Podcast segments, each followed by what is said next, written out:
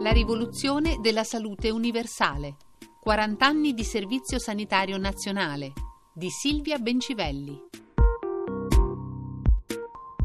Questa è una storia che rischia di essere noiosa, perché il finale per noi italiani è scontato. La salute è un diritto e lo Stato deve tutelarla. Noi andiamo in ospedale e al massimo paghiamo un ticket. Abbiamo il medico curante gratis. Non paghiamo i farmaci salvavita. E se finiamo al pronto soccorso, magari aspettiamo un po', però veniamo assistiti senza che nessuno ci chieda i documenti né tantomeno la carta di credito. Ma non succede a tanti altri su questo pianeta. Considerate che ancora oggi almeno metà della popolazione mondiale non ha accesso nemmeno ai servizi essenziali. E comunque anche dalle nostre parti sono solo 40 anni che funziona così.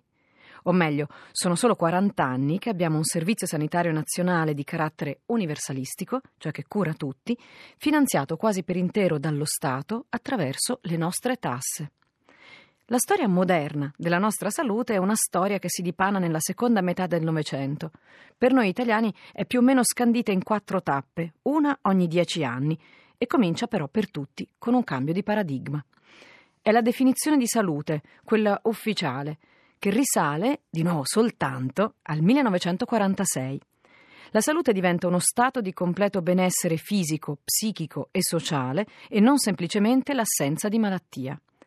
Questo è il preambolo della Costituzione dell'Organizzazione Mondiale della Sanità, che prosegue definendo per la prima volta nella storia dell'umanità la salute come un diritto fondamentale di ogni essere umano.